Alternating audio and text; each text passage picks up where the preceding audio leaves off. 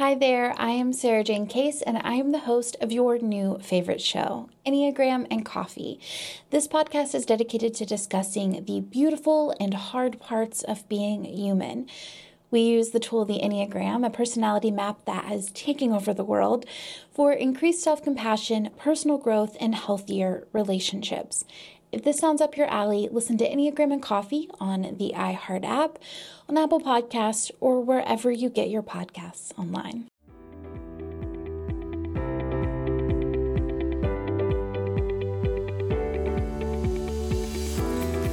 Hello, everyone. Today I will be chatting with Dr. Katherine Lowe. Dr. Lowe is a pediatrician with a particular interest in gender-diverse youth, clinical assistant professor with the University of Washington School of Medicine, and an executive committee member of the American Academy of Pediatrics section on LGBT health and wellness. She is one of the co-authors of the new book from the American Academy of Pediatrics, Youology, a puberty guide for every body, which I will link in the show notes. In today's episode, we will talk about how to support gender-diverse children, how we can raise awareness and understanding about gender, how we can use language that is inclusive of all kids, and much more. Let's dive in. Our first sponsor today is Navy Haircare. I have been working with Navy Haircare since they launched back in 2018. At that time, I was about a year postpartum with our third child, and my hair was experiencing some trouble after some significant postpartum hair loss. Navy really helped to strengthen my hair, and I noticed a big difference about 1 to 2 months after using it regularly. With biotin, vitamins, and rosemary oil, this shampoo and conditioner combo has been part of my daily routine for years now. I also use the charcoal mask every 1 to 2 weeks to help revitalize my hair. It helps to draw out toxins, heavy metals, and impurities, which we have plenty of since we have well water. This mask will leave your hair feeling incredibly soft and lightweight. You can use the code LYNZY, LYNZY, for 30% off your order, and I will leave the links to the products I mentioned within the show notes. Just a little disclaimer before we start this episode. This podcast does not provide medical advice. The information on this podcast is for informational purposes only. No material on this site is intended to be a substitute for professional medical advice, diagnosis, or treatment. All right, we have Dr. Lowe here. Thank you so much for taking the time out to join us today to talk about gender diverse youth. Yeah, thanks for having me. I appreciate it. So I'd love to start just by having you tell us, how did you become so passionate about advocating for gender diverse youth? And how did you also, second part to the question, get into writing this new book that's going to be coming out, which is Youology, which I'm very excited about? Yeah. Well, I would say I started to become really passionate about gender diverse youth, maybe 7 years ago or so. I'm a pediatrician. And when I was in training to become a pediatrician, I did not learn about gender. I did not learn about gender diverse youth and how to help those youth. So in my practice as a pediatrician, I started to get to know some gender diverse youth professionally as well as just out in the world. And the more gender diverse youth I got to know, the more I was so impressed by so many of them, to see the strength and the courage that it takes youth to share with others about their gender identity if it does not fit social norms was really incredible and inspiring to me. I've had the privilege to see a number of youth transition during their childhood, and I have been so amazed to see these youth really thrive once they get to know who they are as far as gender is, and to watch them, many of them, just flourish once they are supported in their gender identity and allowed to live their life as their true self. Mm-hmm. Yeah, that's amazing. And so can you describe just a little bit about what this book is about, Youology, and then kind of how you got involved with it? Yeah. So the book is called Youology. It's a guide, a puberty guide for every body. So it's a little play on words there that it's for every child out there, regardless of their body.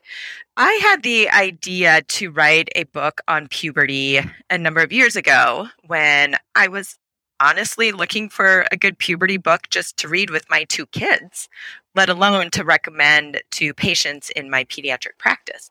And as I was looking for a good puberty book, I noticed how so many puberty books don't really include all kids and all bodies. So I had the idea that a good puberty book should be written that speaks to all kids, regardless of their gender identity and regardless of differences in their bodies. I am very involved with the American Academy of Pediatrics, so I was able to talk with their marketing and publishing department about the American Academy of Pediatrics perhaps wanting to publish such a book, which obviously they were very interested in that as well. And it was through the American Academy of Pediatrics that I was introduced to the two other authors on this book, Trish Hutchinson and Melissa Holmes. We were introduced. Those two authors have written a couple of books on puberty that are more binary. We can chat about that more if you'd like. And they on their own were also thinking about writing another puberty book that is inclusive of all kids, regardless of their gender identity. So the three of us authors were brought together to take on this project, to write a puberty book that speaks to every child. So let's start from here. And just, do you mind defining for us gender and sex, just as a whole? Like, let's just start with the definitions. Yeah, I think it's so important anytime we're talking about this topic to just start by defining these terms. So we're all starting from the same place. So first, I usually like to define the term sex, also known as sex assigned at birth. So this is when a baby is born. And somebody in the room looks at that baby and really is looking at their genitals. And somebody says, it's a girl or it's a boy. That is somebody's sex assigned at birth, because literally it's assigned at birth. And that is typically based on a baby's outward genitals, whether they have a penis and scrotum or whether they have a vulva. Gender identity is something a little different. Gender identity is really a core inner sense of who we are as a person. So every person has a gender identity, whether we've thought about it or not, but it's an internal, personal core sense of who you are in regards to gender, whether you are male or female, maybe you are some of both, maybe you feel you are neither. So again, gender identity is something we hold within ourselves. Sex assigned at birth is really typically based on a baby's genitals. Oftentimes these two align, but sometimes they don't, and that's okay too. Mm-hmm.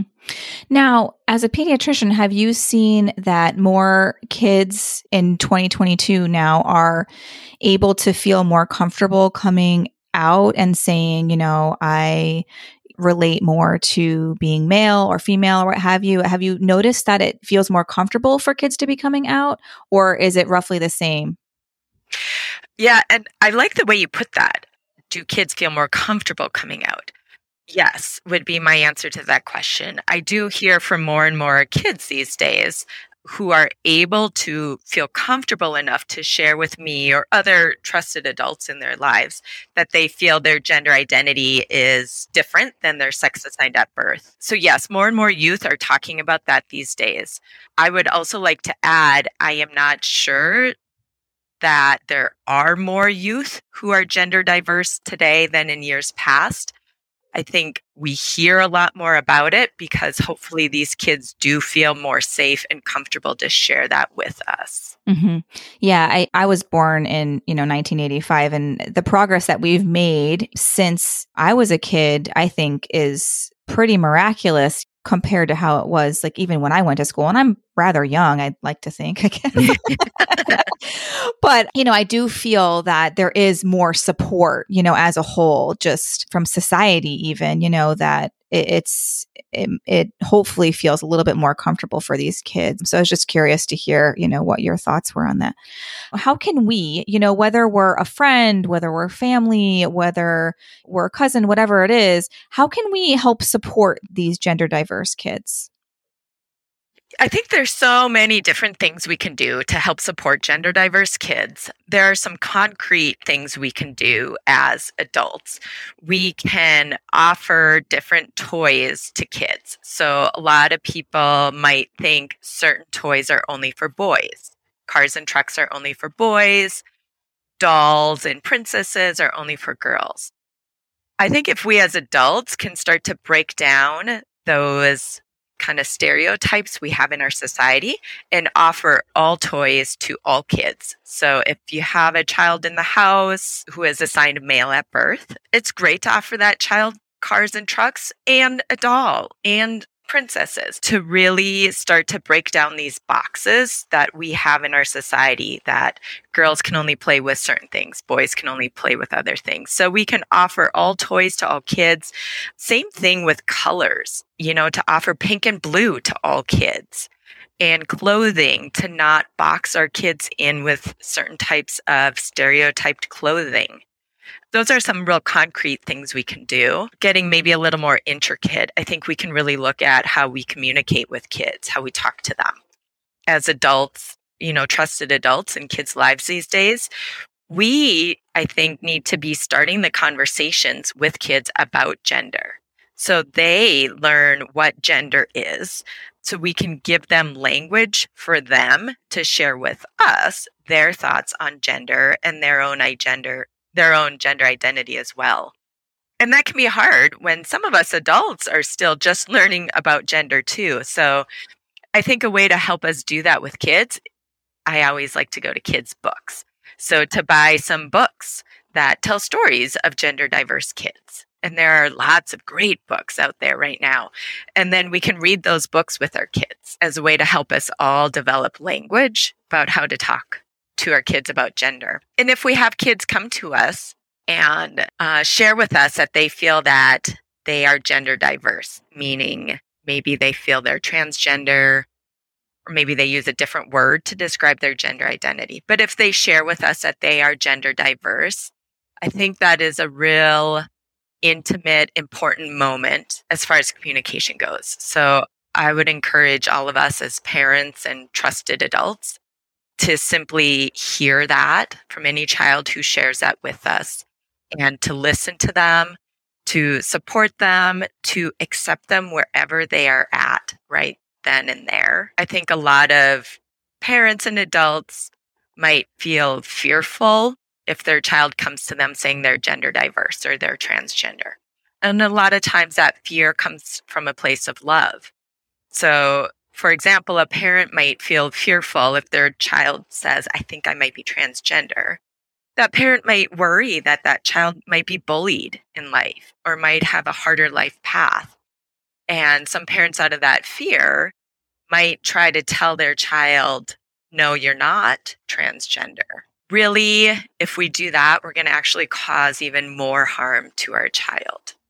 If our child is sharing with us something really important to them about who they think they are or about their own self-discovery, what is most important is that they hear from us that I hear you, I validate your feelings, I accept you this way, and I'm here to walk along this path with you, instead of reacting from a place of fear. But if our kids know first and foremost we love them unconditionally, we will support them unconditionally throughout life, that message is a message that's going to help them get through their life to the best they can. Yeah. I have two things to say about this. So the first is that we have 4 kids, and 3 are girls and 1's a boy. And so, when he was born, I was like, I'm simply not buying any new clothes. I'm not buying any more toys. So, he grew up in all of his sister's clothes. He grew up, he still prefers playing with all the girls' toys. Like, he's gotten a few things from Christmas that are, trucks and cars and, what have you. But he's still very much drawn to like whatever the girls are playing with, which I think is really great. But he also, he doesn't have like his whole wardrobe. He's like, okay, I'll wear that. He just doesn't have that trigger that's like, oh, well, that's pink. Like, I'm not going to wear that. So I think that's been really great for him. But The other thing I wanted to ask you was, as far as supporting gender diverse kids, are there any, you know, supportive groups that people can be part of, whether that's, you know, online, or is there like chapters offline where people get together and have these like supportive groups in person for parents and for kids? Yeah. And I'm glad you asked that, because that can be so important for kids who are gender diverse, as well as for their families sometimes. So yeah, finding support groups is often critical for these kids. So many schools might have a group or a club within the school that is for kids who are gender diverse or who have a different sexuality. Sometimes they're called SAGA groups or GSA groups. They often have a different name, but checking with your school to see if there's a group within the school for kids who are gender diverse can be super helpful. Otherwise, there's many organizations at the state level and the national level that do provide support groups as well. So one of them is PFLAG. That's a big national organization with state chapters where oftentimes people will meet regularly as they wish. And that one is more for friends and family members of people who are gender diverse or with a different sexuality as well, so that these important people in their lives have support for themselves as well. And so they learn how to support their loved one. So looking for a PFLAG group locally can be great. Another great organization out there is called Gender Spectrum. And they are based out of California. They are online. They have a lot of resources online, both for individuals as well as their family members and friends to learn about gender. They also have online support groups that people can join as well. So there's getting to be more and more organizations and support groups. And that can be so important for gender diverse youth, to see other youth like themselves, and maybe even to get to know some adults who are also gender diverse, and just really see themselves represented in the world. It can be huge. And it can be huge for parents who are maybe struggling to find support from other parents who are going through similar things, so that they can all best support their child. Yeah.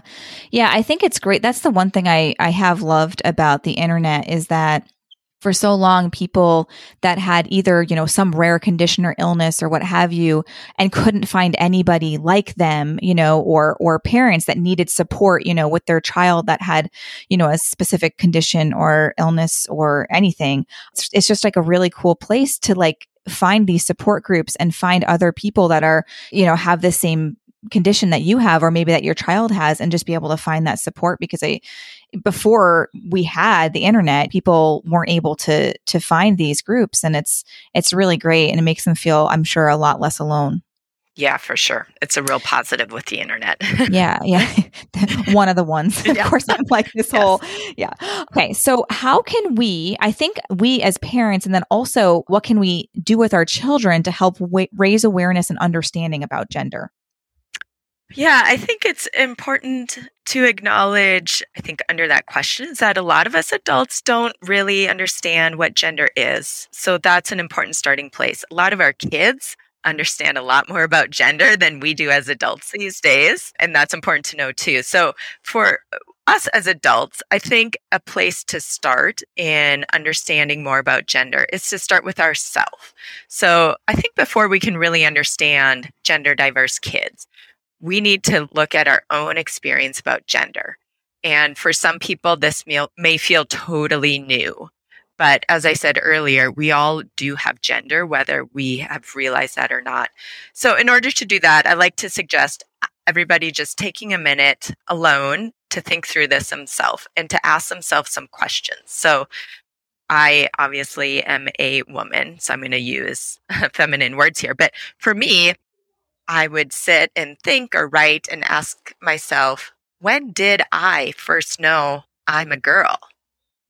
And I can think back in my life. And honestly, I think I pictured little 3-year-old me playing outside with my friends, just knowing I'm a girl. I just kind of knew it. And then to also ask yourself the question, what messages did I receive about gender when I was a child? So what messages did I receive about being a girl from my family, from my school, from my community, from the media? That's a huge one. So I can think back to being 3 years old and I can kind of think through what messages I was taking in. I was learning what it, quote, means to be a girl. It meant pink. It meant dresses. It meant being not rough and tumble. It meant certain activities. And then the next question to ask yourself is, how did I feel about those messages? Honestly, for me, I felt okay about those messages. I didn't really know different. I didn't really have different desires. So I was okay with that. Now, everybody's going to answer these questions differently, but it's really just a chance to reflect back on your own experience of gender as a child. I think after we reflect on our own experience, then we are at a better place to listen to our kids' experience of gender during their childhood. So that's kind of how I answer that question for the adults. For kids, again, I think kids are learning about gender a lot younger than we are, but I would just, I think, reiterate the importance of us as adults talking to our kids about gender. Talk about gender. What is gender? Are you a boy or a girl? How do you know? How do you feel about that? Do you feel like you're neither or both? But just to open up the conversation. Sometimes those questions might feel a little much for some parents to start with. So you can start with talking about something as simple as colors, like pink and blue, and to talk to your kids about pink and blue. And you can ask them, do you think pink is only for girls? Or do you think pink is for girls and boys? And to talk about, do you think certain colors are only for certain kids? Or are all colors for every kid? So you can start by talking about colors or toys or clothes. I think as adults, we can also point out to our kids things we see in the media when we see people who are maybe going outside of gender stereotypes in the media. We can point that out and talk to them and say, look at that man who is a baker and loves decorating cakes. So pointing that all out so they can see all the wonderful gender diversity that is out there is a good place to help our kids start to raise awareness about gender as well. Yeah, I like that. Okay, so what about our language? How can we use our language so that it includes all kids and doesn't make assumptions? Yeah, I think language is really evolving right now. English language in regards to gender. Lots of kids use different words to describe their gender identity these days. So some kids may talk about their gender identity being transgender, bigender, agender, gender fluid. There's many different words. So I think if we can listen to the words our kids are using and then echo those words back to them, that can really help them feel like we are being more inclusive of all kids, that we are open to all gender identities, and that we aren't making assumptions about a child's gender identity without asking them first. So I think it's important to use the words our kids are using. I also want parents to know it's okay if we don't know what all of those gender words mean. I know, that I was our just kids are say, maybe using. Yeah, I mean, I'm a little bit confused myself. Like I haven't done a ton of background, researching as into like you're right. I mean, I think that kids. I mean, I think it's great, but I'm also almost lost because I'm like, I didn't learn about any of this when I was younger. You learn basically. I had like one class. I think it wasn't.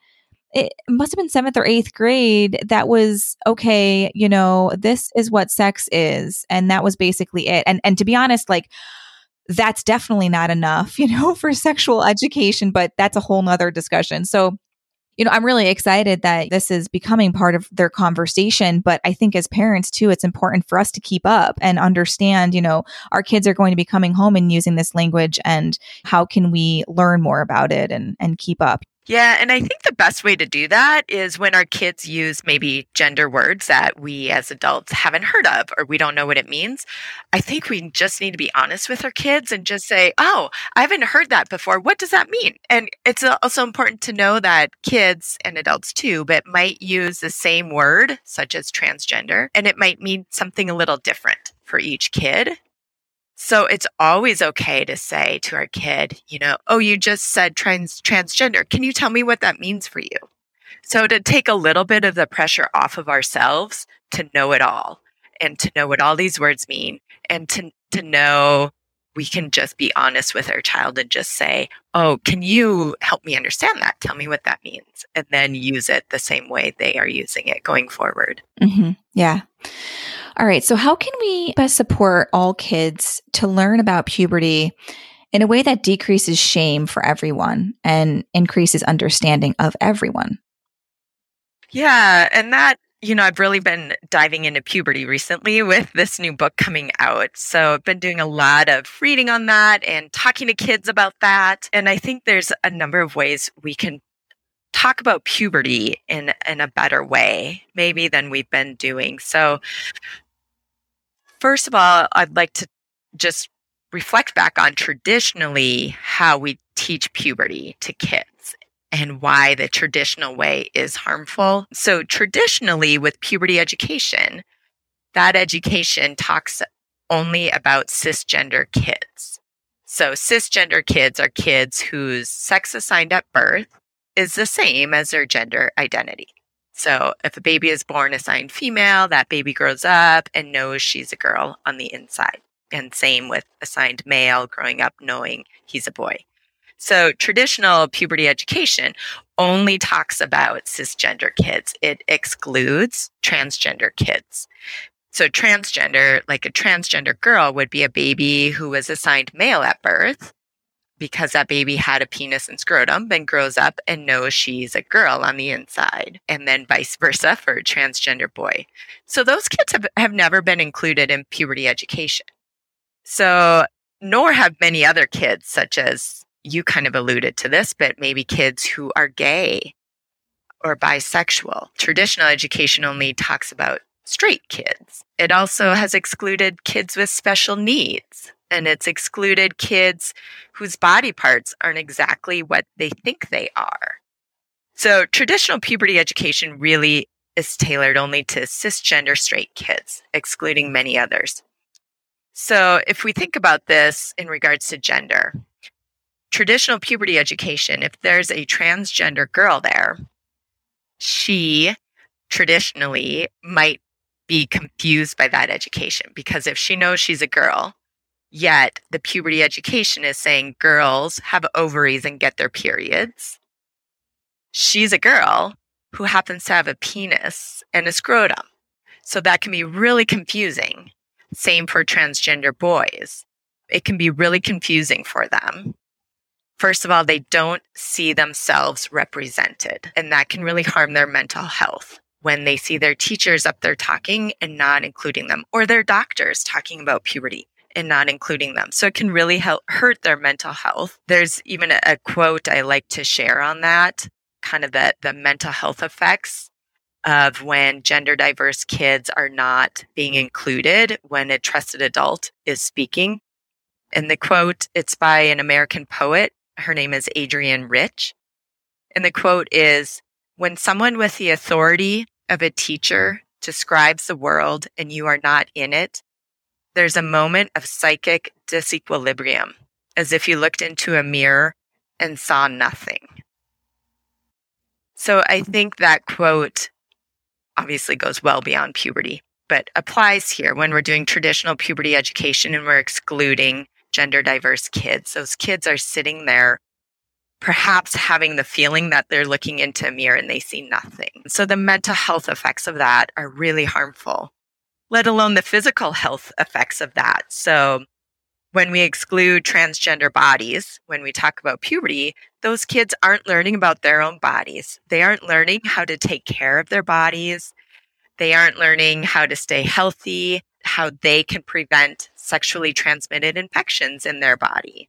They aren't understanding, or likely, perhaps they aren't understanding about pregnancy and whether their body can get someone else pregnant or can get pregnant themselves. And therefore, they can't understand contraception for themselves. So we do kids an incredible disservice when we exclude gender diverse kids in puberty education traditionally. Also traditionally, I know in my puberty education growing up, I think it was 5th grade, one day they said, okay, girls, go to that room. Boys go to the other room.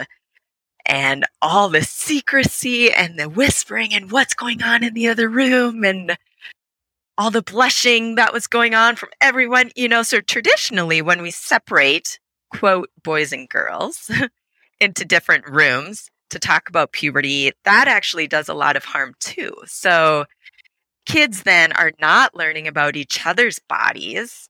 They are not learning from trusted adults how to talk about our bodies with other people. Yeah, there's so much wrong with that. Oh my gosh. So much wrong with that. Yeah. And also, when we separate boys and girls for puberty education, if you think about the transgender boy who was born assigned female, has a uterus and ovaries, but everybody knows him as a boy, and maybe they don't know he's transgender. If you're saying boys go this way, girls go this way, where does he go? Does he go with the other girls to learn what his ovaries and uterus are going to do, to learn about what's a period? What am I going to do when I get my period? If he goes there, you can imagine what all the girls are going to be thinking, looking at him in that room, perhaps. Kind of forces him to out himself as being transgender, and he may not want others to know that. Or does that transgender boy go with the other boys and sit there and hear about things that happen to them in puberty when they get erections and all of that, knowing he doesn't have that? And that can be so harmful. So kind of wanted to walk through traditional puberty education and why that can cause so much harm to gender diverse kids. So I think the alternative to that, to get back to your original question and how can we do good puberty education for all kids, is I think, first of all, we need to keep all kids together. So everybody learns about every body during puberty, just to set kids up for success for future intimate relationships, and just so they all learn how to keep their body healthy. And then when we talk about puberty with all kids together, I think it's best if we simply talk about body parts and what happens with body parts during puberty. So instead of saying girls get their periods during puberty, we should be saying kids who have ovaries and a uterus will get their period during puberty. And here's what a period is, and here's what you do about it.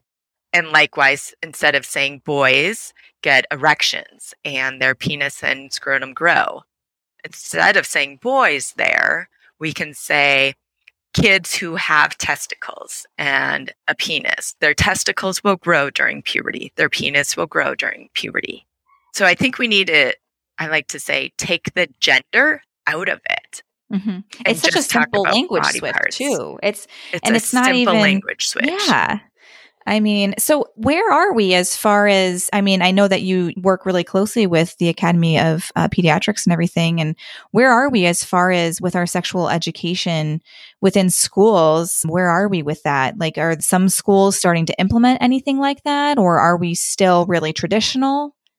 Yeah, that's a difficult question to answer because the answer really is it's very variable throughout our country. It varies on the state, and there are state laws that dictate it in some states. It varies even within some states. It will vary on per the school. So I do know there are some big public schools that do this really well, that are keeping kids together, are talking about body parts instead of gender, or instead of connecting body parts to gender. So some public schools are doing this awesome, and it's great, and those kids do great, and others aren't doing it at all. Well, others aren't even doing sexual education at all. Yes, right. Like, oh, yeah. Right. Or there's none of it, which is so scary. Very scary. For kids to not be taught that by trusted adults, because as we've mentioned, there's the internet out there these days. And well, it's really dangerous. Really, I feel like it's more dangerous now. I had done a podcast, you know, about sexual education and all that with kids. And it is so dangerous these days compared to how it was, you know, even back when I went to school, because I wasn't able to, even if you don't give your child any access to the internet at all, right? No matter what age they are, their friends are still going to be whispering in the corner and have their phone, or your child could be over at their house and they do have access to the internet. I mean, your kids, you can't keep them sheltered, and you can't just say, oh, well, they don't need to learn about that yet because they're so young. Well, unfortunately, these days we don't have that luxury, right? Yeah. And it stinks, but we have to get them educated. And, you know, and then when they do see that, they can say, oh, I already know about that. My mother told me about that, or my school already told me about that. And I think that's really powerful, you know, for them to already know all of these things before they are actually exposed to it. Absolutely. Yeah. I think it is really on the trusted adults in kids' lives these days to get the accurate information to kids before they get it somewhere else where it's inaccurate and, yep, does a lot of harm. All right. So I do have some questions for you that we haven't gone over yet. Is there anything you wanted to add to our discussion so far, or do you want to hop into those? We can jump into those. Yeah. Okay, perfect.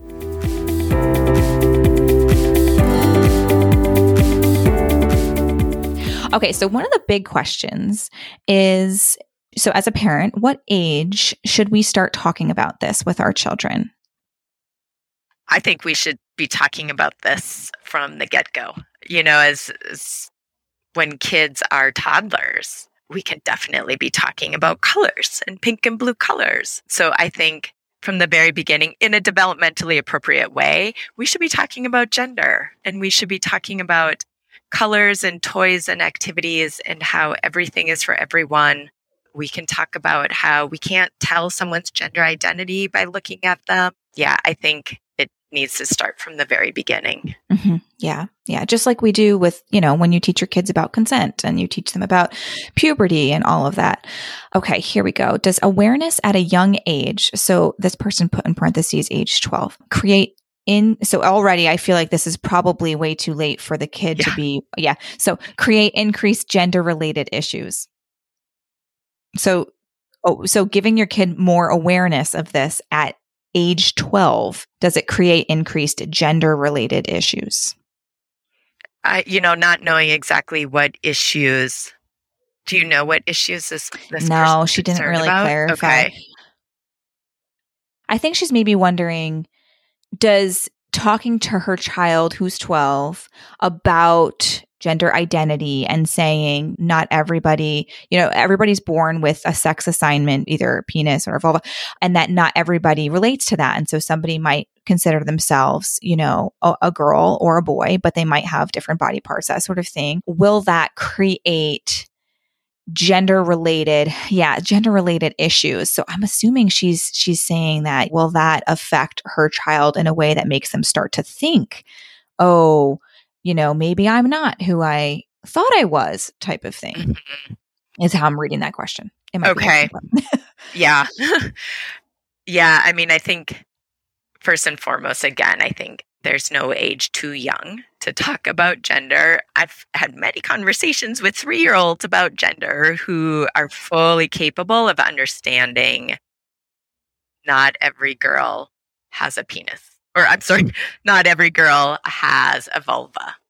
Not every boy has a penis and scrotum. So kids are fully capable of understanding this at a very young age, preschool age. You know, if the question is more, if the question under the question is maybe, I'm scared to talk about gender with my 12-year-old because I'm scared it might make them think they're transgender. If that's how I'm kind of reading it. Yeah. Okay. If that's the fear out there, I would say to that we cannot make anybody be a different gender identity than they are. So I am a cisgender woman. Nobody could convince me that I'm, no matter how hard they tried, gender identity is just something that we each hold true within ourselves. So we cannot make somebody be transgender. So talking to your child about gender at age 12 is not going to make them be transgender. Now, maybe talking to them about gender at age 12 and talking about what it means to be transgender, maybe that will make them think like, huh, I have always felt like my body doesn't match who I am. Yeah, kind of gives them more support to explore it more. Yeah. And I know lots of transgender and gender diverse people from super young to super elderly. Each of them come to realize their gender identity at a different point in life. And some people don't realize it until they're 20 years old or 40 or 60 or 80, because maybe they've never been given that language. Maybe they've never seen that out in the world. So they haven't even known that is a thing. And maybe they've always lived with this internal turmoil and maybe depression and anxiety, and they've never understood why. So for those people, helping them understand gender, yes, might help them come to name their gender identity as being transgender for the first time, but it's not going to make them become transgender. Mm-hmm, mm-hmm. I don't know if that helps. Yeah, no, that does help. And I actually, my next question for you was going to be, as a pediatrician, have you seen, I know you just said that, you know, it might take somebody 20 years, 40 years to actually figure out exactly who they relate to the most, but is there a common age that you've seen where kids will come to you and say, or you know, start questioning how they feel about it? And is there a specific age where kids seem to become more curious about it? And if so, do they typically start to immediately start to relate to that gender more, or is it usually a longer process? Yeah, and that too is totally variable. And I think we do know, just thinking of child development, we know kids at the age of 2 to 3 years old in our society, kids at that age, they have learned about gender expectations in our society. So they've learned the messages that we put out there that girls typically wear more pink and maybe dresses and play with dolls, and boys blue. And mm-hmm. Yeah. So kids around by age 2 to 3 are learning that. So some kids at that age might start to think to themselves, I'm learning these messages and I don't feel like I fit into that box. They might have those feelings and they might not. Some kids, when they go to school, so starting kindergarten, age 5 or 6, sometimes that can be kind of a pivotal point in kids' lives. They go to school, they're maybe surrounded by lots of other kids. At that point, they might start to think, I don't fit this box that I've been told I should fit. Sometimes another common time is around the time of puberty. If a kid's body is starting to change in a way that does not align with their gender identity, that might be a time when they really start to think, my body doesn't match who I am on the inside. Another common time is when kids go off to college or graduate high school and move out on their own. Sometimes moving away from home for the first time allows them the freedom to really tap into the feelings they've maybe been having of, I just don't fit into this box. So there's many kind of different developmental points in kids' lives when kids might start to identify the feelings they're having. But I think it's also important to note it's two different things. If we ask, when does a kid know their gender identity is different from their sex assigned at birth? The other question is, when do they feel like they can share that with someone? Those are two different questions that might happen at two different times for mm-hmm. so many reasons. Mm-hmm, mm-hmm. Now, actually, this question, let's do this one first. How do I deal with a partner who thinks that having open discussions with kids too early gives them ideas? Kind of like the other question, but you know, how does she deal with that? How does she talk to her partner about it? Yeah, if they're not on the same page, right? And that's a common question that I think a lot of people are struggling with when there's a partnership and somebody wants to talk about gender with their kids and somebody doesn't want to. I would point people to resources out there if that's the case. And again, there's getting to be more and more great resources. There's many books out there that adults can read to understand gender diverse youth. So there's books out there. There are great websites. I mentioned Gender Spectrum before. Human Rights Campaign has a lot of great information. PFLAG online has a lot of great information. So I would encourage people to just, first of all, inform themselves and seek out education for themselves about gender to understand it more. Because I think a lot of adults are scared to talk about gender with their kids, maybe out of fear. That's maybe really coming from a place of simply a lack of knowledge and understanding. So I encourage adults to first teach yourself, find some trusted sources and learn about gender. Along that, looking for good information, you might then learn that really we do more harm by not talking about gender with our kids than by talking about it. By talking about it, we can normalize it for them. We show them, hey, I can handle talking about this with you. So if you're ever having feelings or questions about gender, you know I'm a safe place to come to. I could talk about this with you. I'm comfortable with this. This is something we can do. There's so much good that can come from talking about gender with our kids. And then they can be supportive for someone they might know too. You know, even if it doesn't apply to them themselves, that gives them the invitation to support someone else who may not be getting the support that they need, you know, just making them aware of it. Yeah. And I think now, as we talked about earlier, more and more kids are coming out as being gender diverse or transgender, that even if your own child is not gender diverse, they know kids who are. Gender diverse kids are everywhere. They're in every school throughout the country. They have peers who are gender diverse. So simply to understand their peers better is so important. All right, let's see here. What else do I have? Are there signs that as a parent, I could be looking out for that might indicate that my child is transgender or gender variant?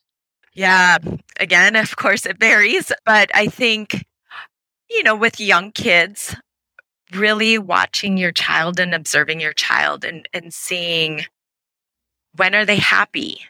When are they maybe distressed or withdrawn? Or depressed? You know, are there certain things that make them be withdrawn? So some transgender kids who are not supported, so maybe aren't allowed to wear the clothes they feel most comfortable in, have the hairstyle they feel most comfortable in. Some transgender kids without support oftentimes can have a lot of depression and social anxiety. They can be really, really withdrawn. So kids with mental health stuff going on like that, I think it's important to think about gender.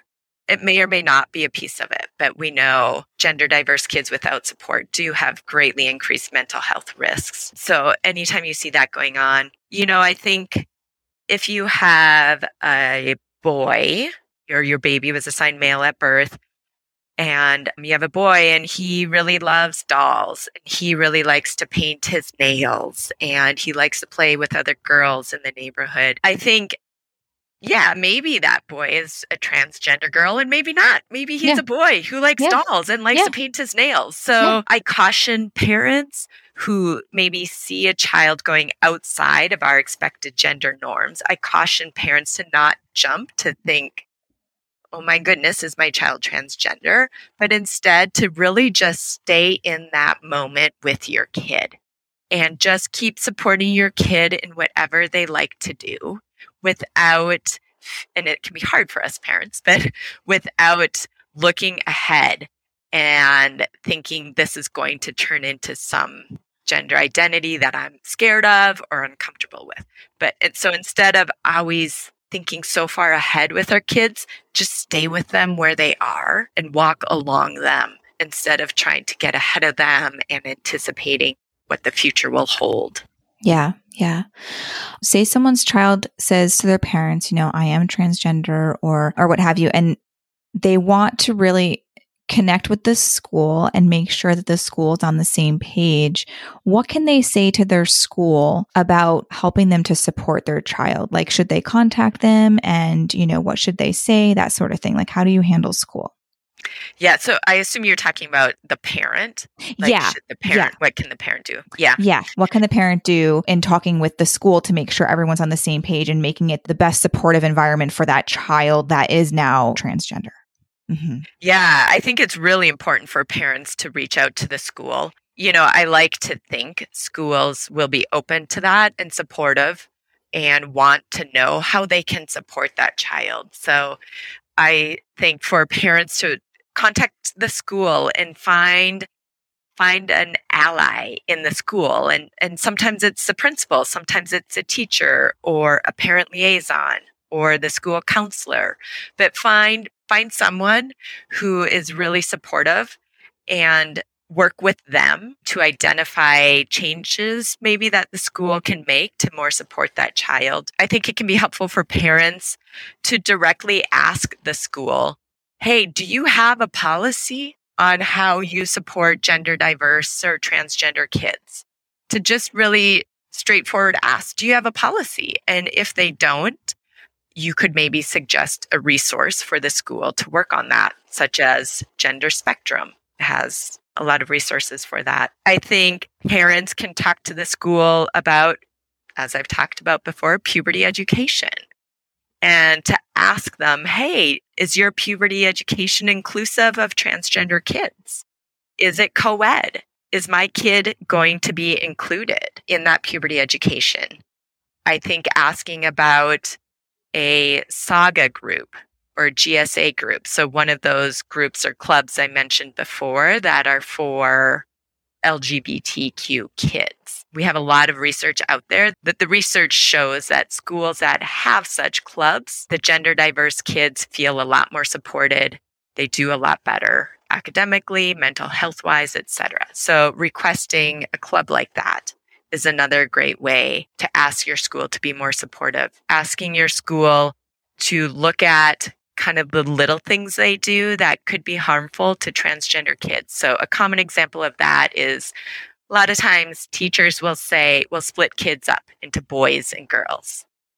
Well, for gender diverse kids, that can be another moment when they feel stuck and they don't know which side to go to and they feel like nobody sees them or understands them or accepts. So kind of helping the school identify little things that they could maybe change so those moments don't happen. And I know this is a long list, but I do, again, want to point people towards Gender Spectrum online. They have lists like this that you can easily pull up online and bring to the school. They also, Gender Spectrum also has a really great form that parents can download and print and bring to the school.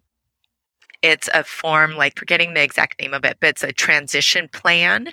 So a child who is going to be transitioning, it really asks lots of questions to help the parents and the school think through this all together and fill it out together. So everybody is really clear about how the school can support the child. So it talks you through things like, who is going to know that my child is transgender? Do we want the teachers to know or not? How are the teachers going to handle it if another student, is maybe making fun of that child? What are they going to do? What are they going to do about a bathroom for my child? What forms can we change so my child's new name is on everything? It's a really comprehensive form that parents can print from Gender Spectrum, fill it out, bring to your school, and it will walk you through everything you need to think about. Mm-hmm. That's great. Yeah. So is there anything that we didn't talk about that you want to add to the conversation at all? I have two questions to ask you, but they're unrelated to the topic. I don't think there's anything to add. I think, again, I would just like to emphasize, for parents out there, again, I think it's important for us to start thinking about our own gender identity when we were a child, look at ourselves first, and then just to really listen to our kids and just make sure our words and our actions show our kids we love them unconditionally. And if they are being brave enough to share with us something about their gender identity that we didn't know, we need to send the message, I hear you, I validate what you're telling me, I love you unconditionally. And even if down the road, then they come back to us and say, maybe their identity is something different, that's okay too. And we again say, I hear you. I validate with what you're telling me. I love you unconditionally. That we just need to be consistent with that, because if our kids know we are always going to be there with them, they're going to keep coming to us and talking to us, and we can help keep them safe. Yeah. And I mean, no matter what the topic is, Absolutely. Yeah. Goes with every topic. Mm-hmm. Yeah.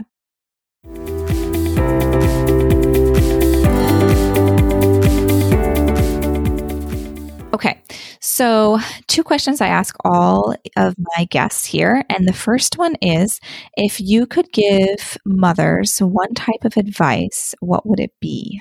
I would want mothers to know that perhaps the best part of parenting is maybe a little different than we think when we go into it. I think the best part about being a parent is, as I've talked about, is really having the true privilege of getting to watch our kids develop into their own unique, authentic, true self. Not necessarily this preconceived idea of who we think they're going to be.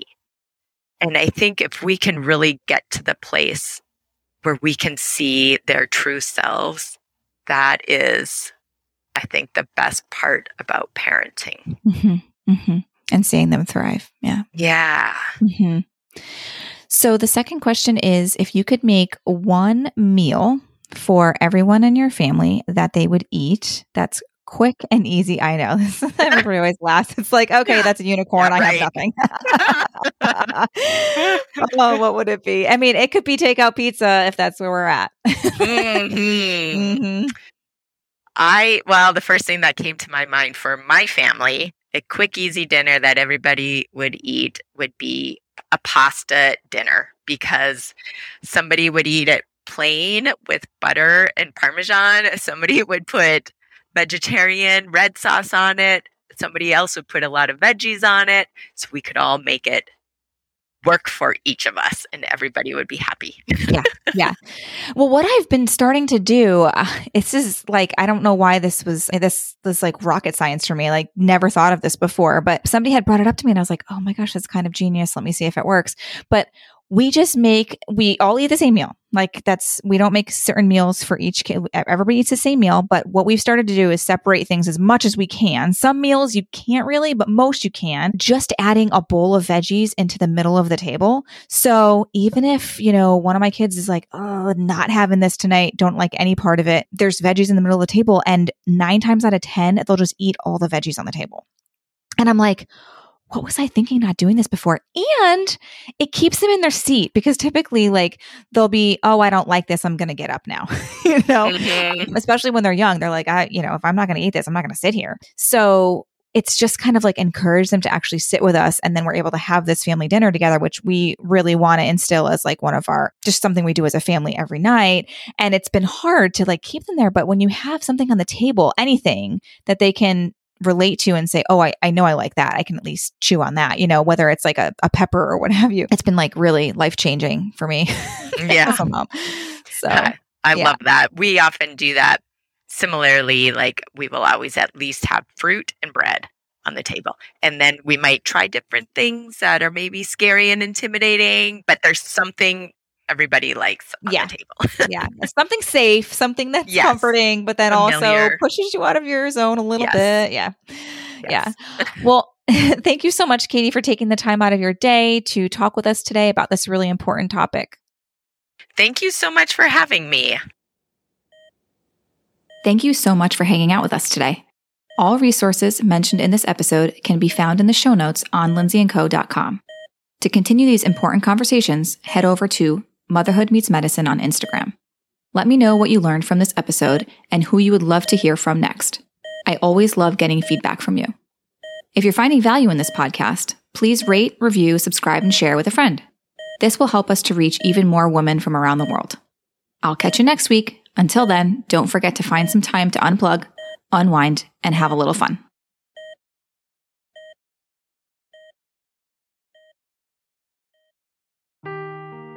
Seeking the truth never gets old. Introducing June's Journey, the free-to-play mobile game that will immerse you in a thrilling murder mystery.